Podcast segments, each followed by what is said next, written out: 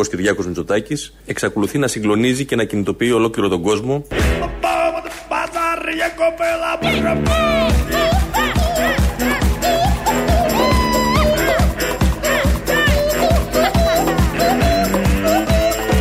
Ο Πρωθυπουργός Κυριάκος Μητσοτάκης εξακολουθεί να συγκλονίζει και να κινητοποιεί ολόκληρο τον κόσμο, στέλνει ηχηρό μήνυμα στην ηγεσία της Ρωσίας και συνιστά έμπρακτη στήριξη του ουκρανικού λαού στον αγώνα που δίνει.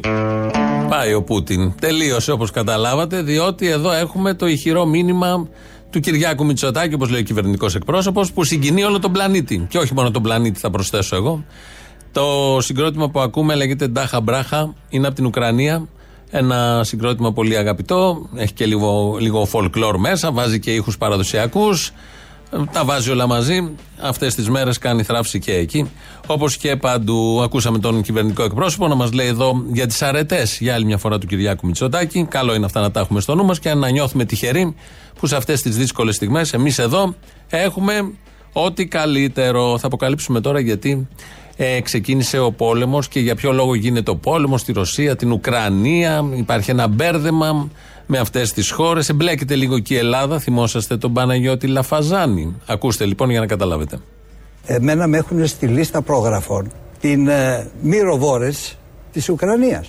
Δηλαδή. Δηλαδή με έχουν εδώ πέρα και λέει υποστήριξη, ο λόγος, ε, έχουν το όλα τα, νάτι, με φωτογραφία μου, ναι, στη λίστα της κρατικής ασφάλειας της Ουκρανίας. Λίστα, φωτογραφία μου. Και λένε εδώ πέρα τα όνομα, πότε γεννήθηκα κτλ. Η κατηγορία υποστήριξη και εκλαΐκευση της τρομοκρατικής οργάνωσης. Προσέξτε ποια είναι η τρομοκρατική οργάνωση. Λαϊκή Δημοκρατία του Ντονέτσκ στην Ευρώπη. Ξέρετε, έχουν ονομάσει τις δύο δημοκρατίες Λαϊκή Δημοκρατία Ντονέτσκ, μία ε, Λουγκάνσκ και άλλη. Μία αναγνωρισμένη. Εγώ είμαι, είναι μία αναγνωρισμένες, αλλά είναι οι αυτόνομες περιοχές στην αυτονομία που. Σας η... έχουν επικηρύξει η... λοιπόν, λέτε, οι Ουκρανοί. Αυτό είναι προσωπικό μου θέμα. Εμένα, γιατί είναι ο Λαφαζάνης. Oh, yeah.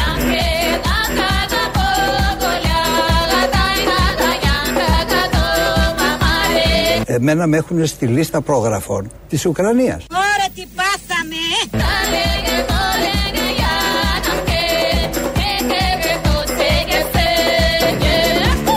Ο Λαφαζάνης είναι τρομοκράτης. Προφανώς πολύ κακός σε ό,τι με αφορά. Ναι. Είστε σε συγκεκριμένη λίστα. Ναι, αλλά ούτε ένα μέσο μαζικής ενημέρωσης. Παρόλο που τα έστειλα παντού, δεν, το, δεν δημοσίευσε. Να λοιπόν. Εδώ υπάρχει να, λοιπόν, λοιπόν άκρα του τάφου σιωπή και σιγή για, κα, για καταστάσεις. Ωραία. Οι οποίες είναι έκρηθμες. Μόνο έκρηθμες. Εδώ αποκαλύπτονται πράγματα, σημειώματα και τέρατα που έλεγε νομίζω η Βασιλιάδου και αυτό. Παλιά στον κινηματογράφο. Ο Λαφαζάνης λοιπόν, όπως είπε ο ίδιος χτες βράδυ στο Σρόιτερ, είναι στη λίστα, σε μια από τις λίστες προγραφών που έχει φτιάξει η Ουκρανία. Άρα τι συμπέρασμα βγάζουμε? Ο Λαφαζάνης είναι από χώρα του ΝΑΤΟ, την Ελλάδα δηλαδή. Τον έχει προγράψει η Ουκρανία. Οι Ρώσοι τον θέλουν, δεν τον θέλουν, δεν καταλαβαίνουμε, δεν έχει καμία σημασία, δεν τον δίνει το ΝΑΤΟ. Γι' αυτό ξεκίνησε ο πόλεμος. Είναι μια συνέχεια της σκέψης.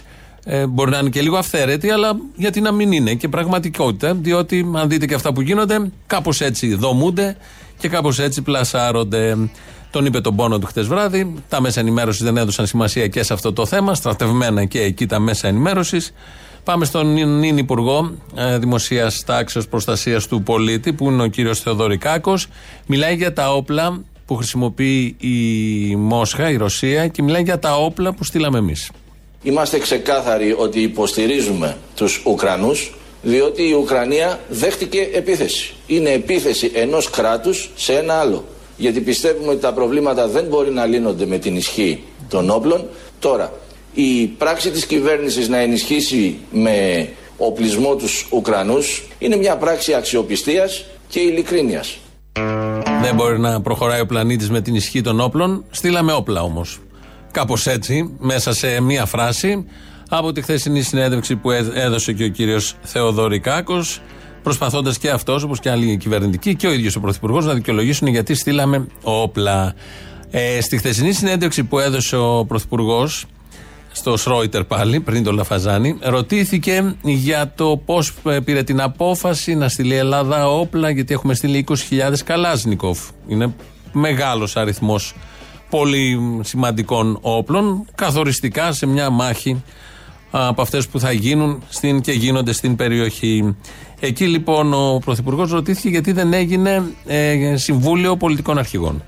Η κριτική ήταν ότι δεν διαβολευτήκατε με τους πολιτικούς αρχηγούς, δεν ενημερώσατε, δεν ζητήσατε ένα συμβούλιο πολιτικών αρχηγών. Διάβασα κιόλας ότι έχουν γίνει συμβούλια πολιτικών αρχηγών για λιγότερο κρίσιμα θέματα από το να διαλέξουμε ένα στρατόπεδο σε ένα πόλεμο. Καταρχάς, και την πήρατε την αποφάση. Οι αποφάσεις αυτές είναι αποφάσεις σε επίπεδο Πρωθυπουργού. Δεν διαβουλεύομαι για να πάρω αυτές τις αποφάσεις, ούτε ζητώ τη σύμφωνη γνώμη της αντιπολίτευσης. Και ε, προφανώς, αν εξαιρέσει κανείς το, το Κινάλ, προς τιμή του που είχε μια πολύ καθαρή θέση, όλοι οι άλλοι ήταν στον έμενα λά. Αφού λοιπόν όλοι οι άλλοι ήταν στον έμενα αλλά, τι να το κάνουμε το Συμβούλιο Αρχηγών, για ποιο λόγο? Αφού αποφασίζει ένας, δεν υπάρχει λόγος να μαζεύονται οι αρχηγοί με κλειστές πόρτες, να πούνε και κάποια πράγματα που δεν μπορούν να υποθούν ούτε στα κανάλια ούτε από το βήμα της Βουλής, γιατί είναι εθνικά θέματα. Όλο αυτό λοιπόν, όλη αυτή τη διαδικασία την θεωρεί περιττή και όπως είπε, δεν του αρέσουν όλα αυτά. Μιας και με ρωτάτε και να το απαντήσω και αυτό το ερώτημα, δεν πιστεύω στα Συμβούλια Πολιτικών Αρχηγών. Προσωπικά δεν έχω συγκαλέσει κανένα, δεν θεωρώ ότι προσφέρουν κάτι. Έχω συμμετάσχει σε, σε κάποια.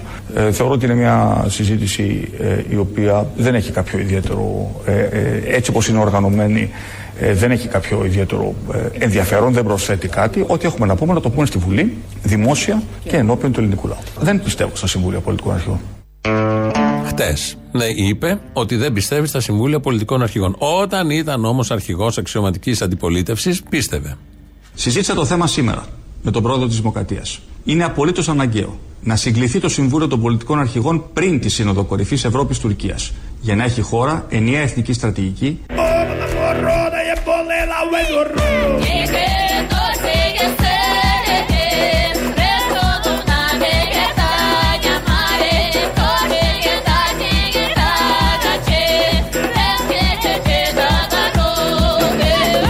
Είναι απολύτως αναγκαίο να συγκληθεί το Συμβούλιο των Πολιτικών Αρχηγών. Δεν πιστεύω στα Συμβούλια Πολιτικών Αρχηγών. Όλα μαζί λοιπόν είναι ε, το, το σύνηθες. Αυτό που βλέπουμε και διαπιστώνουμε στους πρωθυπουργούς της χώρας, επειδή έχουν μιλήσει και ως αρχηγοί αξιωματικής αντιπολίτευσης, που έχουν πει το άσπρο και μετά λένε το μαύρο. Με την ίδια ευκολία και την ίδια τεκμηρίωση και το ίδιο σοβαρό βλέμμα και ύφος. Αυτά τους τα γράφουν βεβαίως οι επιτελείς. Έχει μια αξία να γίνονται τα Συμβούλια Πολιτικών Αρχηγών. Μαζεύονται εκεί οι αρχηγοί σε κλειστό κύκλο, ανταλλάσσουν απόψεις, τους έχεις και ενημερωμένους. Βαριές αποφάσεις, καλό είναι να μην τις παίρνει μόνο ένας, να εμπλέκει και τους άλλους, γιατί ποτέ δεν ξέρεις τι γίνεται. Αλλά όλοι το παίζουν ελευθεροί Βενιζέλη και προσπαθούν να χαράξουν στρατηγικές, μεγαλόπνοες πολιτικές και βλέπουμε πού καταντάμε και πού καταλήγουμε στο τέλος. Αυτά για τα εθνικά, για το ουκρανικό. Στη συνέντευξη που έδωσε ο Κυριάκος Μητσοτάκης χτες στον Σρόιτερ, ε, είπανε και για τα οικονομικά. Διότι, αν έχετε προσέξει λίγο τι γίνεται, χτες μόνο στην αγορά ρεύματος ανέβηκε το ρεύμα τριάντα τοις εκατό. Σε μία μέρα. τριάντα τοις εκατό. Αυτό, όπως άκουγα τους ειδικούς, δεν σημαίνει ότι αύριο, αν έρθει λογαριασμός, θα είναι τριάντα τοις εκατό ανεβασμένος. Αλλά σε ένα μήνα, όταν θα έρθει λογαριασμός, θα είναι τριάντα τοις εκατό ανεβασμένος, με δεδομένο και με την ευχή σήμερα να μην ανέβει σαράντα τοις εκατό. Κάτι τέτοια ωραία γίνονται, με αφορμή και τον πόλεμο στην Ουκρανία. Γι' αυτό λοιπόν αναγκάστηκε και ο ίδιος ο Πρωθυπουργός να γίνει πιο ανθρώπινος, να σπάσει λίγο η φωνή του και να μιλήσει για το τι γίνεται με τους μισθούς στην Ελλάδα. Καταρχάς, πρέπει να ξεκινήσουμε τη διαπίστωση, κύριε Σρόιτερ, ότι η μισή στην Ελλάδα είναι χαμηλή. Και αυτό είναι δυστυχώς το αποτέλεσμα μιας δεκαετούς κρίσης. Και μια οικονομία η οποία αναπτύσσεται, γιατί αναπτύσσεται η ελληνική οικονομία παρά τις δυσκολίες, θα πρέπει αυτή η ανάπτυξη να αντανακλάται και στους μισθούς των εργαζόμενων. Αυτό είναι ένα ζήτημα το οποίο αφορά σε έναν βαθμό τους εργοδότες, αφορά και την κυβέρνηση όμως. Γι' αυτό και έχω προαναγγείλει ότι πρώτη Μαΐου θα υπάρχει σημαντική αύξηση του κατώτου μισθού.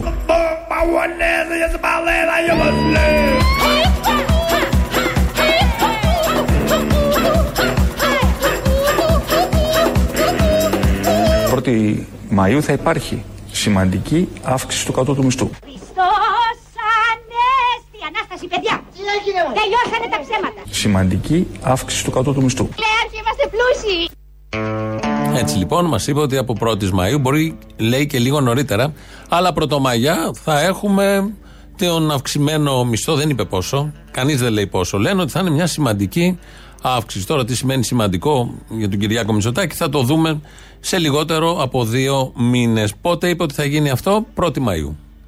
Γι' αυτό και έχω προαναγγείλει ότι πρώτη Μαΐου θα υπάρχει σημαντική αύξηση του κατώτου μισθού. πρώτη Μαΐου θα υπάρχει ένα αρχίδι. δύο Μαΐου, τρεις Μαΐου θα υπάρχει η ελληνική φέτα. τέσσερις Μαΐου θα υπάρχει κατοίκη στο Δομοκό.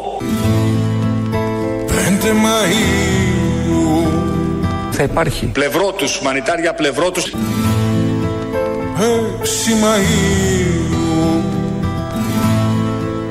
εφτά Μαΐου, οκτώ Μαΐου, εννιά Μαΐου, δέκα Μαΐου.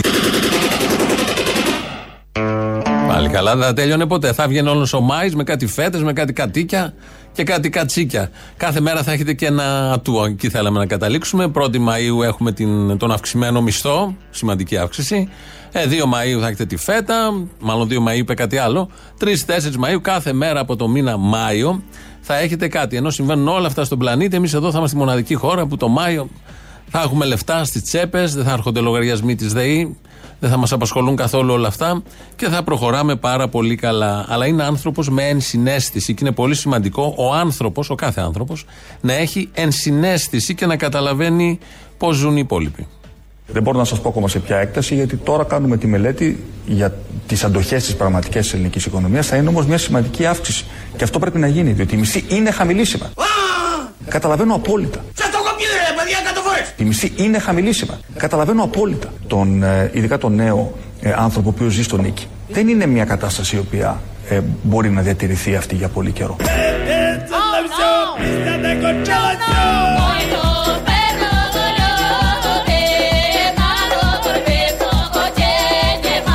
Δεν είναι μια κατάσταση η οποία ε, μπορεί να διατηρηθεί αυτή για πολύ καιρό. Ε, ε, τελείωσε. Ε, τελείωσε.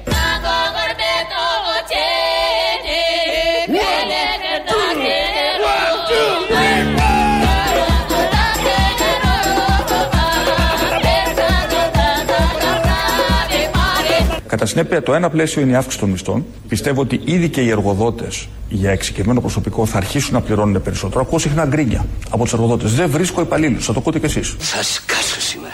Γιατί? Αυτό που μου συνέβη δηλαδή είναι τρομερό, είναι φάνταστο. Τι σου συνέβη, παιδάκι μου? Δεν βρίσκω υπαλλήλους. Θα το ακούτε κι εσείς. Θα σκάσω σήμερα. Η απάντησή μου: πληρώστε περισσότερο να βρείτε. Τσακ. Τους την έφερε των εργοδότων ο Κυριάκος Μητσοτάκης. Όλα αυτά τα είπε χτες. Πρώτον, ότι καταλαβαίνει τους ανθρώπους που, δεν, που έχουν χαμηλό μισθό. Μάλλον πρώτον, ότι είναι χαμηλή μισθή, έτσι κι αλλιώς στην Ελλάδα το απέδωσε στα, στη δεκάχρονη κρίση. Ότι αν δεν ήταν η δεκάχρονη κρίση, η μισθή θα ήταν τώρα δι χίλια ροκέ. Ότι εξαρτώνται μόνο από τα τελευταία δέκα χρόνια και δεν είναι μια αλληλουχία και πολυπαραγωγικό το θέμα. Δεύτερον, ότι τους καταλαβαίνει όλους αυτούς, αλίμονο, και κυρίως τα νέα παιδιά που δεν έχουν και λεφτά για ενίκιο. Κάποιος του έχει πει τώρα τα λεφτά, το παιδιό φορές χθες, ότι δεν βγαίνει κάποιος νέος να πληρώνει το μισθό μισθό για ενίκιο. Και μετά είπε για τους εργοδότες ότι είναι σίγουρος θα δώσουν αυξήσεις. Δεν ξέρω πώς προκύπτει αυτό. Επίσης, οι εργοδότες του είπαν ότι δεν βρίσκουν εργαζόμενους. Δεν ξέρω τι τύπο εργαζόμενους ψάχνουν, τι τύπους εργαζόμενους δεν βρίσκουν. Και κυρίως τους είπε ότι δώστε αυξήσεις για να βρείτε κόσμο. Όλα αυτά τα είπε μέσα σε μία πρόταση. Είναι ένας άνθρωπος με ενσυναίσθηση, καταλαβαίνει τι ακριβώς γίνεται. Να κρατήσουμε αυτά τα θετικά. Όταν γίνουν εκλογές, όλοι λένε στο τέλος της τετραετίας, μάλλον Κυριάκος Μητσοτάκης λέει στο τέλος της τετραετίας, κανείς δεν το πιστεύει αυτό, θα έχουμε διλήμματα. Μάλλον θα έχουμε ένα δίλημμα. Ο καθένας από τους δύο υποψήφιους πρωθυπουργούς χτες το έθεσε με το δικό του τρόπο. Ο Τσίπρας πρώτον, στην συνέντευξη που έδωσε το βράδυ χτες στο Χατζη Νικολάου. Είναι ο πρωθυπουργός της δικαιολογίας. Είναι η κυβέρνηση της δικαιολογίας. Η χώρα χρειάζεται μια κυβέρνηση της ευθύνης. Έναν πρωθυπουργό της υπευθυνότητας. Κλάψε με μάνα, κλάψε με τη νύχτα με φεγγάρι. Και όχι της δικαιολογίας. Και αυτό θα είναι το κρίσιμο δίλημμα στις εκλογές που πιστεύω ότι δεν θα αρχίσουν να, δεν θα αρχίσουν να γίνουν. Δηλαδή, έχουμε τον Κυριάκο Μητσοτάκη και τον Αλέξη Τσίπρα. Οι δύο υποψήφοι πρωθυπουργοί με τα τωρινά δεδομένα. Και το δίλημμα είναι υπευθυνότητα. Πρέπει να διαλέξουμε τον πιο υπεύθυνο Μητσοτάκη ή τον πιο υπεύθυνο Τσίπρα. Αυτό είναι το δίλημμα. Και αυτοί οι δύο ανταποκρίνονται στη λέξη, στην έννοια, στην εικόνα της υπευθυνότητας. Σύμφωνα με τον Αλέξη Τσίπρα. Ποιο είναι το δίλημμα σύμφωνα με τον Κυριάκο Μητσοτάκη? Το δίλημμα των εκλογών, όταν γίνουν στο τέλος της τετραετίας, θα είναι σταθερότητα. οι περιπέτειες. Κατά συνέπεια, το ποιος θα διαχειρίζεται κρίσιμες εθνικές υποθέσεις σε ένα κόσμο εξαιρετικά ασταθή, ναι, θα αποτελέσει και αυτό ένα ζητούμενο των εκλογών. Κλάψε με μάνα, κλάψε με τη νύχτα με φεγγάρι. Δηλαδή, με το σκεπτικό της σταθερότητας, έχουμε την εικόνα του Κυριάκου Μητσοτάκη και την εικόνα του Τσίπρα και ανταποκρίνεται στην εικόνα της σταθερότητας. Και οι δύο χτες από τις συνεντεύξεις που έδωσαν έθεσαν τα διλήμματα και τα προεκλογικά σποτάκια και συνθήματα, τους άξονες τους προεκλογικούς που θα κινηθούν τα δύο κόμματα. Υπευθυνότητες, σταθερότητες και όλα τα υπόλοιπα. Βέβαια, έχει σημασία και πότε θα γίνουν οι εκλογές και πώς θα γίνουν οι εκλογές, σε ποια Ευρώπη, σε ποιο πλανήτη, σε ποια χώρα. Τα λέμε όλα αυτά και μπορούμε να στεναχωρούμε και τον πρωθυπουργό μας, ο οποίος σήμερα έχει γενέθλια, σαν σήμερα μέσα στη Χούντα, όπως έλεγε και τώρα Μπακογιάννη, γεννήθηκε ο Κυριάκος Μητσοτάκης, να του ευχηθούμε. Happy birthday to you. Χρόνια μας πολλά. Στούκας είναι το παιδί, κόπανος είναι. Happy birthday to you. Πρωθυπουργός ένας είναι, Μητσοτάκης. Καλά που ήταν αυτός ο άνθρωπος, εξισωθήκαμε. Happy birthday, happy birthday. Χρόνια πολλά, σε ευχαριστούμε για όσα κάνεις για την Ελλάδα. Happy birthday to you.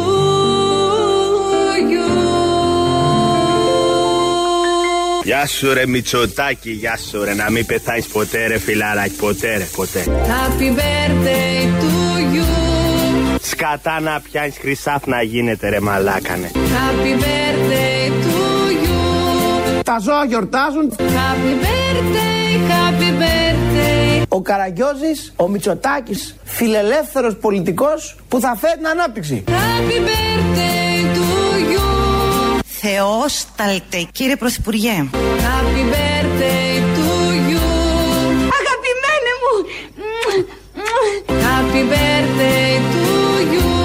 Φίλες και φίλοι, νιώθω μία ξεχωριστή χαρά που είμαι σήμερα κάλος. Happy birthday, happy birthday. Ένα αρχίδι. Και οχτώ μπουκάλια μπύρα. Σε κάθε ενήλικο. Θα το κάψουμε απόψε εκεί Στέφανη, ναι θα το κάψουμε. Happy birthday to you. Ζήτω η Νέα Δημοκρατία. Happy birthday to you. Καλή ψυχόρας είσαι. Happy birthday to you. Ο Πρωθυπουργός έχει μια ε, μαγική συνταγή, μια έτοιμη λύση για όλα. Happy birthday, happy birthday. Μητσοτάκη γαμιάστε! Είπατε κάτι? Happy birthday to you. Εγώ μόνος μου θα σώσω τον κόσμο και αν ε, χαθεί εγώ θα φταίω. Happy birthday to you. Αιωνία του η μνήμη. Happy birthday to you. Χρόνια πολλά καλά γαμίσια. Βάλαμε όλες τις ευχές που θα μπορούσαμε να πούμε και την κομβική προς τον Πρωθυπουργό, επειδή σήμερα έχει γενέθλια. Δύο, έντεκα, δέκα, ογδόντα, οκτώ, ογδόντα δέχεται ευχές.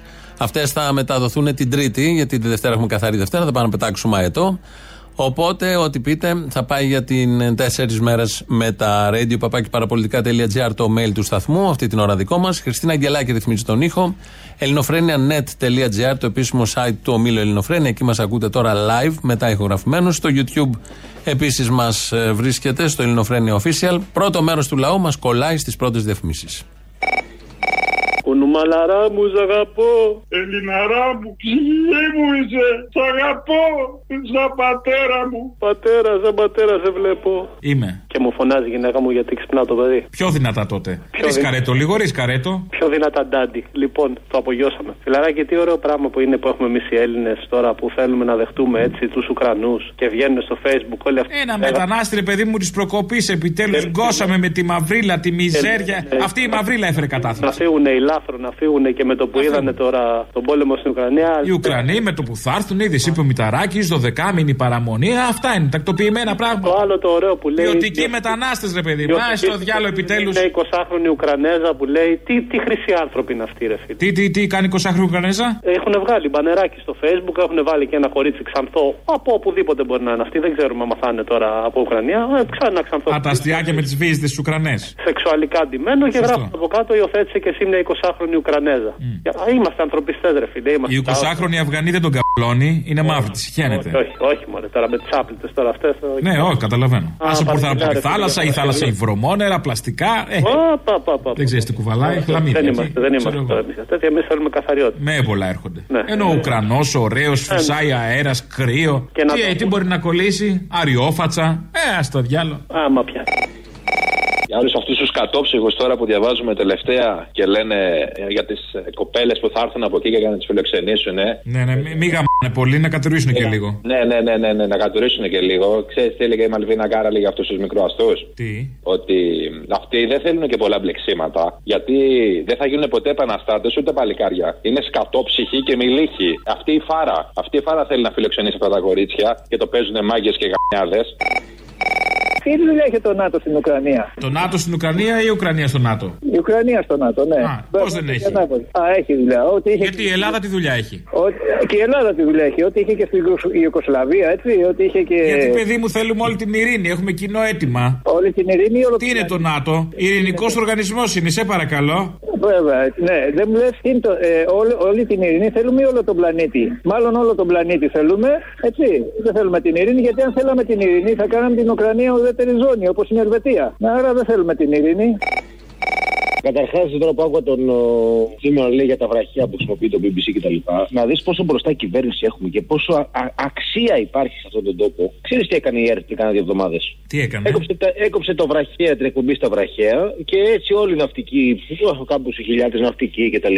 Που μπορούν να σε ακούνε σε διάολη τη μάνα και υποδεπιάνη, τίποτα δεν μπορούσαν να σε ακούνε. Το άκουγα από τους ανθρώπους αυτούς που ήδη το κατοίκηλαν, ας πούμε, και το γράφανε. Αλλά εντάξει, είμαστε τόσο μπροστά που δεν χρειαζόμαστε καν τα βραχαία εμείς. Θα χρειάζεται το μπι μπι σι. Τι να τα κάνεις τα βραχαία, καημένε τώρα? Άλλοι θα πεθάνουμε. Φίλε, το λέγαμε για πλάκα, ε. Αυτό που το λέγαμε για πλάκα, αυτό που προτρέπαμε κιόλας στον Κιμ Γιονγκ Κουν να πατήσει το κουμπί και τελικά παλού θα έρθει το κουμπί. Ναι, ναι, ναι. Έλατε. Πάντως οι επιθετικές δηλώσεις που κάνουν οι Ρώσοι και μιλάνε για παγκόσμιο πόλεμο που φέρνουν κυρώσεις, δείχνει ότι όντως έχουν πιεστεί πάρα πολύ από τις κυρώσεις, γι' αυτό δεν ανοίγουν τίποτα. Και δείχνει ότι όντως μπορεί να λέει και την αλήθεια που έχουν πιεστεί τόσο πολύ από τις κυρώσεις, φίλε. Οπότε δεν ξέρω τι να κάνω. Κερδάμε λοιπόν. Κερδάμε. Κερδάμε, κερδάμε, ναι, κερδάμε. Σκέψου κερδάμε τόσο που είπα ότι σήμερα θα αρχίσω να βλέπω τηλεόραση. Για να μην καταλάβω. Θα έρθει το τέλος. Αυτό είναι ότι κερδάμε ή ότι χάνουμε? Κερδάμε χάνοντας. Θα βάλω τη λύση μετά από δεκαπέντε. Αυτό υπήρχε και επί τραπέζιο παλιά. Κερδίστε χάνοντας. Πολύ καλό. Αυτό σκέφτομαι. Αρχίζω να μην νιώθω για να φύγει, να περάσει. Ξέρεις, don't look up.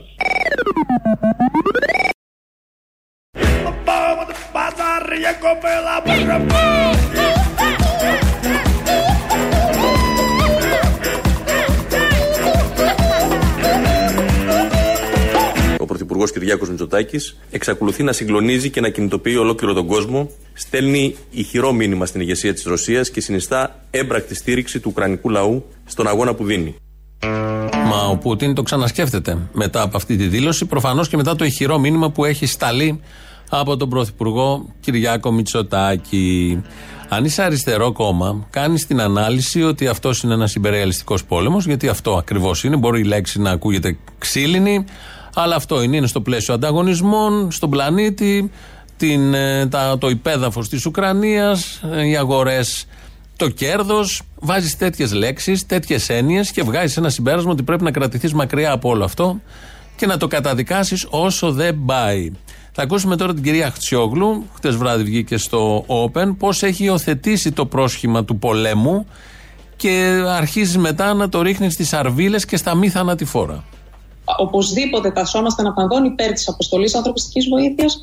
Διαστόματος του Προέδρου του ΣΥΡΙΖΑ, του κ. Τσίπρα, ελέγχθηκε ότι θα μπορούσαμε να στείλουμε και υλικό το οποίο να έχει μία μη θανατηφόρα, ας το πω έτσι, επιρροή. Δηλαδή, θα μπορούσε να ήταν βοήθεια για να σταθεί ένα στρατιωτικό νοσοκομείο ή άλλη εξωτερική βοήθεια. Υπάρχει η δυνατότητα να αποσταλεί μη θανατηφόρο υλικό, παραδείγματα κράνη, παραδείγματα να στηθεί ένα στρατιωτικό νοσοκομείο ή ακόμη και συστήματα από ναρκοθέτησης κλπ.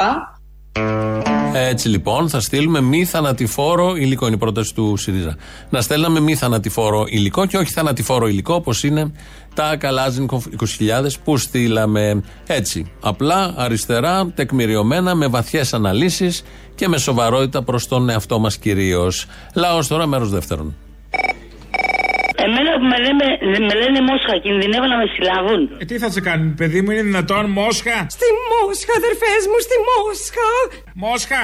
Έλα ντε. Εκτός και αν βγαίνει από το Μοσχάρο. Όχι, δεν γίνεται το Μοσχάρο, αγάπη μου. Δεν ξέρω, δεν ξέρω. Μοσχανθός, Μοσχανθός. Μοσχανθός, έτσι είναι το όνομά σου?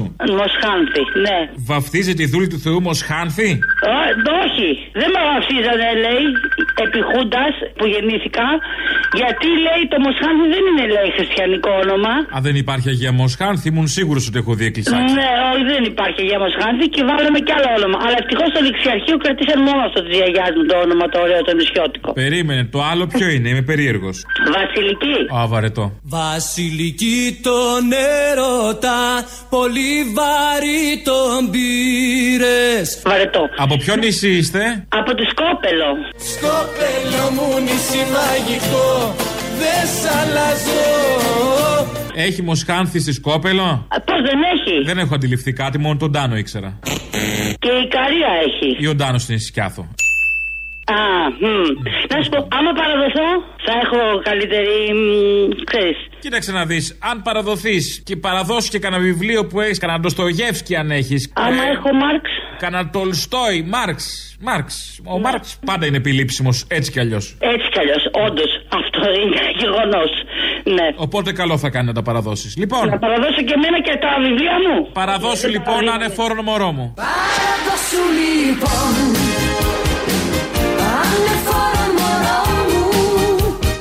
Δεν παραδίνομαι, δεν παραδίνομαι. Άι μωρή. Θα παλέψω, θα αγωνιστώ, θα πολεμήσω. Ελάτε να τα πάρετε. Ελάτε. Καλά, κατούρα και λίγο. Ναι, άντε φιλιά. Αποστολάκο, Κοχονάκο. Να σου πω, θα είμαι Ελλάδα μάλλον στις παραστάσεις. Άμα έρθω, θα μπορώ να σε δω επί προσωπικού. Να χεστούμε και να κατηλιαστούμε στα ισπανικά μία φορά on site. Τόσο καιρό. Μετά την παράσταση, μετά την παράσταση, έλα να σε βρίσω. Και τι κωδικό θα πω στο καμάρι για να με βάλουνε? Το δικό σας, κοχώνες. Κοχώνες, κοχώνες. Κοχώνες, ε, κοχώνες ε, ναράχα. Κοχώνες ναράχα, εντάξει. Ναι. Θα πω κοχώνες λιλά για να μας πιάσει και το φεμινό τέτοιο. Ωραία, okay. Ελπίζω να τα πούμε από κοντά. Μέχρι τότε και τεντάν πορκούλο. Μέχρι τότε κάντε τις κρατήσεις από το Σάββατο δώδεκα Μαρτίου για λίγα Σάββατα στο Σταυρό του Νότου Πλάς. Ζήτω το πένθος, αναμνηστική δόση. Δεν το χλυπώ για τηλέφωνο, τον πήρα διαφήμιση. Ε, συγγνώμη, σιγά μην σε χρησιμοποιήσω, παπάρα Τσέγκο. Άντε, γεια. Παπάρα Τσέγκο. Δεν μου λες, ο κύριος Σιμών Ιησούς Χριστός δεν είπε αγαπάτε αλλήλου? Είχε πει διάφορο τώρα και αυτά, ξέρω εγώ τώρα. Με αυτά τα κρασιά που πολλαπλασίαζε, μπορεί να ήταν σε φάση και Δίκογλου. Ο Αλέκος. Ο Νέστορας, ο Νέστορας.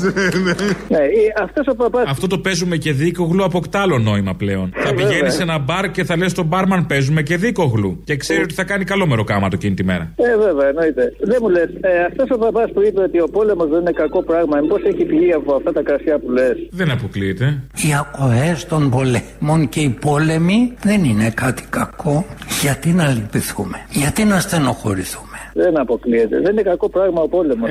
Έχουν και αυτοί το κρασί εύκολο εκεί πέρα τώρα. Λίγο η θεία κοινωνία, hey. Λίγο το ψωμί μόνο να βουτήξει μέσα και παπαρώσει. Yeah. Και το φας, την ακούς. Δεν είναι απλά. Καλά, αυτοί έχουν εύκολα πολλά πράγματα. Δεν είναι μόνο το κρασί. Έχουν εύκολα και άλλα πράγματα εκεί μέσα. Ε, λίγο κρασί, λίγο θάλασσα και τα, τα αγοράκια τους. Και τα αγόρι μου και εντάξει. εντάξει Όπως ό,τι θέλει ο καθένας. Δεν είμαστε τώρα. Δεν δε, δε, πούμε... δε, δε, κρίνεις όμως. Κρίνω. Ε, όχι, δεν, το κρίνω με ιώτα ή το. Το κρίνω με ωμέγα. Ε, ε, όχι, με, με ήττα. Απ' την κρίνη. Απ' την κρίνη, ναι, εντάξει, οκ. Okay, okay. Χιουμορ Πέμπτης την Παρασκευή από τον Αποστόλη και τον Ακροάτη. Φτάσαμε στο τέλος, γιατί όπως κάθε Παρασκευή έχουμε τις παραγγελιές, αφιερώσεις σας. Αυτές μας πάνε στις διαφημίσεις και μετά στο μαγκαζίνο. Εμείς θα τα πούμε την Τρίτη. Καλό και ήρεμο τρίμερο. Γεια σας.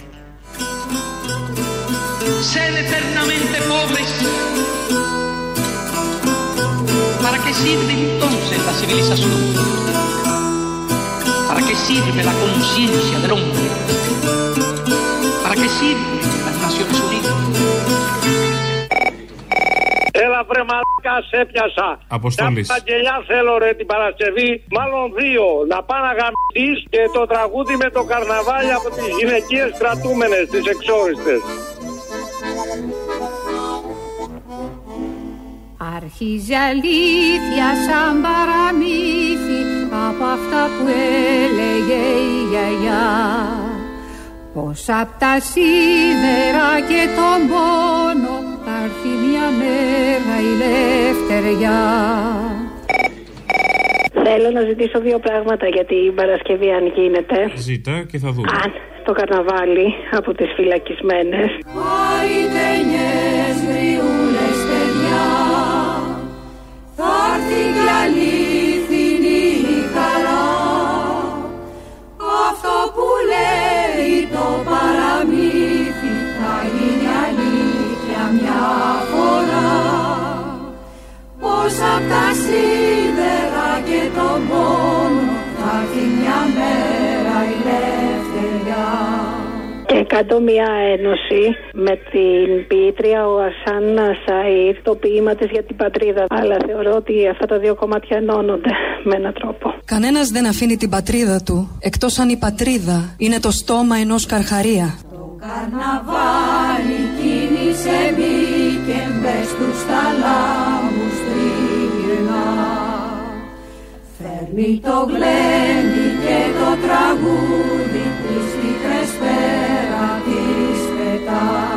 Τρέχεις προς τα σύνορα μόνο όταν βλέπεις ολόκληρη την πόλη να τρέχει και εκείνη. Αφήνεις την πατρίδα μόνο όταν η πατρίδα δεν σε αφήνει να μείνεις. Χαριτενιές γριούλες παιδιά, θα έρθει κι αλήθινη χαρά.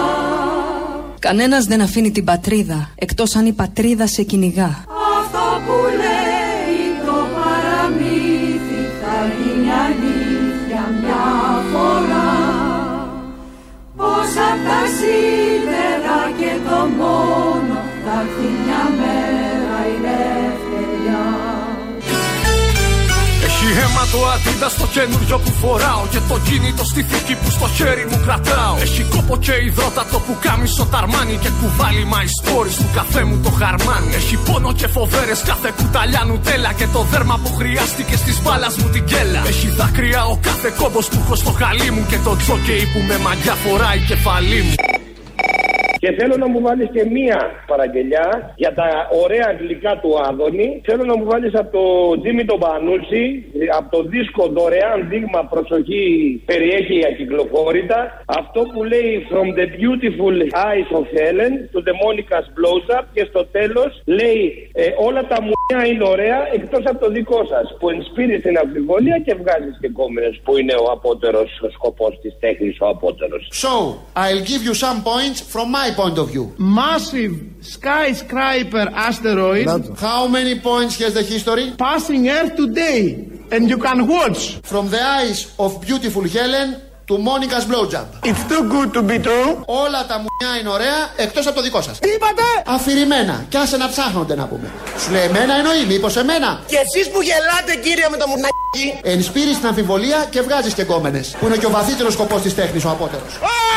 Χέσε ψηλά και γράτε με. Sit high and you can watch. Γιατί όλα όσα είπα τη ζωή μου προϊόντα μου τα αφήσαν οι δικοί μου. Τα χώρασα από σπόντα. Δουλέψανε παιδιά που είναι γεννημένα δούλοι. Με ροφάι, με ροδούλοι και εμείς πέσουμε κρυφτούλοι. Νησία και Σουδάν, Μαλαισία, Πακιστάν και δεκάδες χώρες που τα πιτσιρίκια δεν θα πάνε. Για να έχω κομπουφάν με υπογραφή της Nike. Πας και δώσει ο Θεός και μου κάνουν κανένα like. Και θέλω και μια παραγγελία για την Παρασκευή. Λοιπόν, το έβαλε ένα φίλο στο ίντερνετ ε, ένα βιντεάκι. Υπάρχει η σιωπή των αμνών από κάποιο Στέφανο και κάποια Μαριάν. Στέφανος και Μαριάν τη γράφει. Σιωπή των αμνών. Θα πεθάνει στο γέλιο. Θα πεθάνει στο γέλιο. Λέει Βλαδιμίρ, Βλαδιμίρ. Κάτι τέτοια. Θα πεθάνει στο γέλιο. Βάλτε να, να γελάσουμε. Θα σας ρεύματαν για τα τρισάπλια εγκλήματα. Αν είχε η Ελλάδα μας έναν ηγέτη που τυλίγαν μας. Θέλετε αλήθεια? Ναι, ο Πούτιν έφτιαξε τη Ρωσία. Είναι μια αλήθεια. Βλαδιμίρ, Βλαδιμίρ, αρχηγή κανταρός σε ηγέτη, δώσε ελπίδα στη γη. Αλλά για τη χώρα του είναι ηγέτης, πραγματικά ηγέτης. Βλαδιμίρ, Βλαδιμίρ, αρχηγήκαν τα όσα ηγέτη με λινόντιρον ψυχή. Αλλά για τη χώρα του είναι ηγέτης.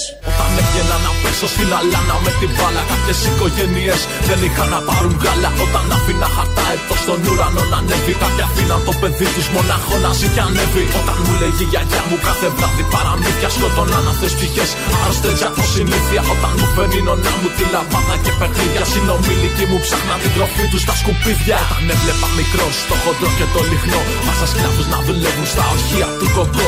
Όταν οι γονείς μου μήκαν όλο αγκαγιές και χάπια, χαρτομάτιλα πουλούσα και λουλούδια στα φανάρια. Ό,τι φόρεσα ως τώρα να εκπούμα και σπορτέξ, να έχουν φτιάξει πια της βίας στην Ασία στον Μπαγκλαντές. Όσα λόγια και να πω, όσους στίχους και να γράψω, στραφή θα πάνε κι αυτοί, αν τον κόσμο δεν αλλάξω. Θέλω και μια αφιέρωση να σου κάνω, σε παρακαλώ, για την Παρασκευή, αν μπορείς, από μένα και το φίλο μου το Μιχάλη. Ναι. Είναι ένα μικρό απόσπασμα από την ταινία του Σπιρτόκουτου του Γιάννη Δικονομίδη. Ναι. Λοιπόν, είναι περίπου στο πενήντα λεπτό, τέλος πάντων, λίγο μετά τη μέση της ταινίας. Μιλάει και ο Ερίκος Λίτσης και λέει τι είναι ο πόλεμος. Λοιπόν, είναι ένα συγκεκριμένο απόσπασμα, σε παρακαλώ, βρέστο και βάλτο. Αξίζει τον κόπο για να καταλάβουν όλοι αυτοί οι σκατάδες που λένε ότι γιατί δεν κάθονται να πολεμήσουν και γιατί δεν κάθονται να πολεμήσουν και σηκώνονται και φεύγουν. Βάλτε λίγο αυτό το απόσπασμα. Σπαθάκι να ακούσουν για να καταλάβουν ότι είναι ο πόλεμος. Τα παλιοτσουτσέκια. Αυτό δεν το λέμε Μάκε. Για όλους. Το λέμε για τους κακούς πρόσφυγες. Δεν το λέμε τώρα για τους ωραίους ποιοτικούς μετανάστες που έρχονται έτσι, από την Ουκρανία. Έτσι. Δεν ισχύει για όλους αυτό, σε παρακαλώ. Τα λέει μέσα ο Ρίκος Λίτσης σε ένα λεπτό πάρα πολύ σωστά. Σε παρακαλώ, βάλτε μου αφιερωσούλα. Κάτσε τα χέρια, ρε! Μα... Μας βαράνε παντούρε! Μας βαράνε, ρε! Ξέρεις πως είναι ο πόλεμος! Ξέρεις, ρε! Ξέρεις! Ξέρεις πως είναι, ρε! Κάτσε, ρε! Κάτσε! Πενήντα παντούρα έχουμε γεμίσει πτώματα, ρε! Έχουμε γεμίσει κομμένα κεφάλια, ρε! Παράτε με, ίσως σου, ρε! Τι λεφτά, ρε, παιδιά! Κομμένα χερίζα, ρε! Μια λαχημένα, ρε! Μια λαχημένα, ρε! Κεφάλια κομμένα, ρε! Τι λεφτά που λες, ρε! Τι λεφτά, ρε! Ξέρεις! Ξέρεις, ρε, πως είναι! Ξέρεις πως είναι ο πόλεμος, ρε! Άσε με! Άσε με, ίσως σε παρακαλώ! Άσε με, ρε! Δεν παρακαλάζεις τον πόλεμο, ρε! Δεν παρακαλάζεις τον πόλεμο, ρε! Πολεμάνε, ρε! Ξέρεις τι θα πας! Έτσι! Άσε με! Άσε με, σου λέω! Ηρέμισε! Ηρέμισε, σου λέω! Ηρέμισε! Πόλεμο, πες το! Εντάξει!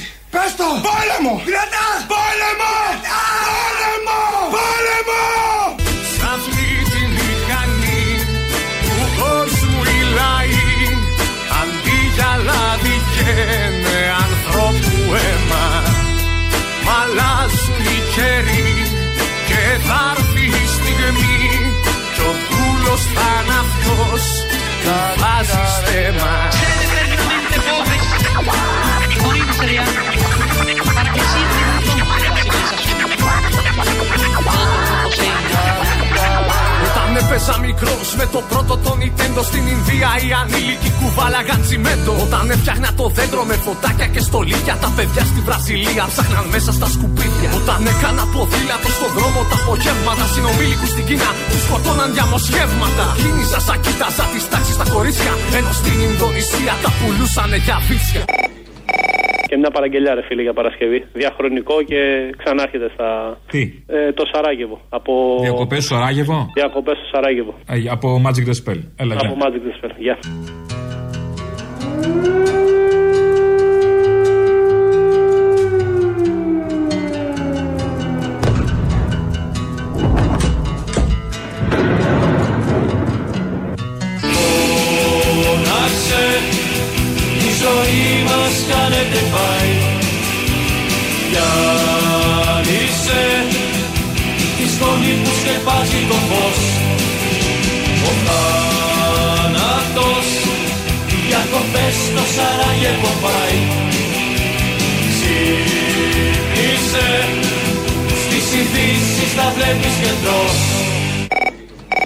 Λοιπόν, θέλω μια αφιέρωση την Παρασκευή. Είπε ο Άδωνης ότι βιντεοσκοπούσα, λέει, και το στείλα το βίντεο σε κάτι φίλους μου. Θα το βάλεις αυτό, θα το μπλέξεις με δελτία ειδήσεων που λέγανε ότι ο Παναγιωτόπουλος έστειλε τότε τα βίντεο και τα ανεβάσανε σε πορνό. Αυτά, ξέρω εγώ. Θα το μετά τον πορνοστάθη θα έχουμε τον πορνοάδωνη. Τον πορνοάδωνη. Τον πορνοπουμπούκο. Θα... Μπράβο, θα τα μπλέξει εκεί, ωραία, ξέρεις, τον πορνοπουμπούκο και θα βάλεις στο τέλος ή τη φωνή τη δικιά μου ή κάποια άλλη και να λέει Άδωνη, ζούμε, τετώντα να σε δούμε. Και να βάλει το και στο τέλος να φωνάζει. Oh, oh. γεια. Πρώτα απ' όλα, εγώ δεν διέθεσα το βίντεο στους δημοσιογράφους, τράβηξα το βίντεο. Με την πρώην σύντροφό του εν αγνία της. Και το έστειλα σε αρκετούς φίλους μου. Τσόντα, Χασάμπι, τσόντα! Ποιος το έδωσε στους δημοσιογράφους, δεν γνωρίζω. Κατηγορείται ότι ανέβασε σε πορνογραφικές ιστοσελίδες ιδιαίτερες στιγμές και αυστηρά ιδιωτικό περιεχόμενο. Δεν το είχα καταλάβει. Την κυρία Λευθεριάδου μου αυτές τράβαγε βίντεο. Και λοιπόν και τι έγινε. Έχεις κάνει ποτέ έρωτα? Όχι. Όχι, μα τότε δεν γίνεται. Αν δεν έχεις κάνει έρωτα, είναι δυνατόν να παίξεις μια ερωτική σκηνή που θα σε δει χιλιάδες κόσμους? Αγωνιζούμε, τετώντα να σε δούμε. Όταν έβλεπα τον Αλαντίν στην Disney με τον Τζίνι, τα αδέρφια μου γαζώνανε κάτω στην Παλαιστίνη. Μας ευχαριστώ Θεέ, που έχω και έναν ΟΗΕ. Και να ενδιαφέρθω για αυτά δεν χρειάστηκε ποτέ. Να είναι καλά και το ΝΑΤΟ, Ηνωμένες Πολιτείες. Τη θρησκεία του αδερφάτων, όλες τις παιδεραστίες. Πάμε πάνω απ' όλα τα άλλα, στου μεγάρου μας τη ζάλα. Δεν θα είχες την κουτάλα, αν δεν ήσουν καπιτάλα. Το σύστημα ρολόι που ρυθμίστηκε να τρώει την εργατική την τάξη. Πολλά αυτή τα έχει παράξει. Μα δεν να το καταλάβει και μετά ποιος θα προλάβει. Απ' το κύμα να γλιτώσει και πανί να ανασηκώσει. Οι Μολότοφ έχουν πάρει πιστοποίηση εξ αρχείων. Και έχουμε και μία ανακοίνωση από το ε, Ουκρανικό Υπουργείο Άμυνας. Καλεί λοιπόν τους πολίτες να αντισταθούν, να φτιάξουν βόμβες Μολότοφ και να εξουδετερώσουν τον εχθρό. Αυτό είναι. Αν θες για την Παρασκευή. Να βάλουν το κοκτέιλ Μολότοφ για την Παρασκευή. Ε, ναι, αυτά είναι τα, τα, τα ωραία τα κοκτέιλ που φτιάχνουν στα εξάρχεια. Έχουν τέτοια συνταγή. Θα το βάλω.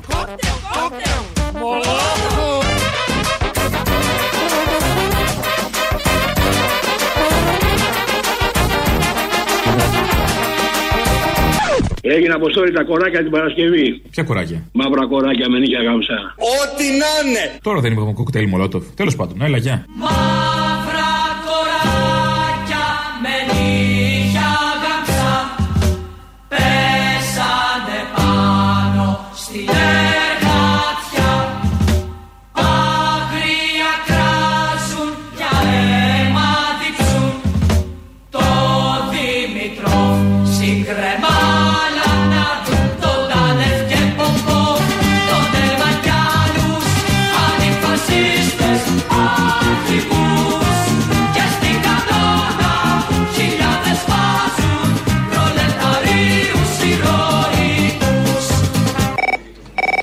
Μια σύγκριση φωνών θέλω να κάνουμε. Ξέρετε, για να δίπλα-δίπλα. Τι σύγκριση? Φωνών. Πολλών. Φωνών, φωνές, ρε, η φωνή. Α, φωνών, ναι. Αυτός που παίρνει στον Βελόπουλο και του λέει ότι τον αγαπάει, εγώ λέω ότι είναι εξ αρχείων. Μοιάζει πάρα πολύ η φωνή του. Ο δικός σας εκεί, ο Ανδρέας Μαζαράκης. Ο Μαζαράκης? Ναι, ναι, αυτός νομίζω ότι είναι. Ο οποίος ή τρολάρει τον Βελόπουλο ή τρολάρει εμάς. Βάλτε τα δίπλα-δίπλα και ή θα κερδίσω ή θα πάρω γαϊδουράκι. Θα δούμε τώρα. Ολόψυχα σε εύχομαι κουράγιο και δύναμη. Σε χαιρόμαστε στη Βουλή, Ελληναρά μου. Τολμήσατε τις καρικατούρες και τα γκατζούβ γράμματα που βάζουμε πάνω. Ψυχή μου είσαι, είσαι στην καρδιά μου. Θέλω να μείνεις για πάντα μαζί μας. Σ' αγαπώ. Σ' αγαπώ. Καραγκιός Μπερδέ. Σ' αυτή τη μηχανή του κόσμου οι λαοί, αντί για λάδι καίνε ανθρώπου αίμα. Μ' αλλάζουν οι καιροί και θα έρθει η στιγμή κι ο δούλος θα είναι αυτός που βάζει στέμα. Έλα, Αποστόλη μου. Έλα. Πώς είσαι, ρε? Καλά, εσύ? Ε, ξέρω εγώ.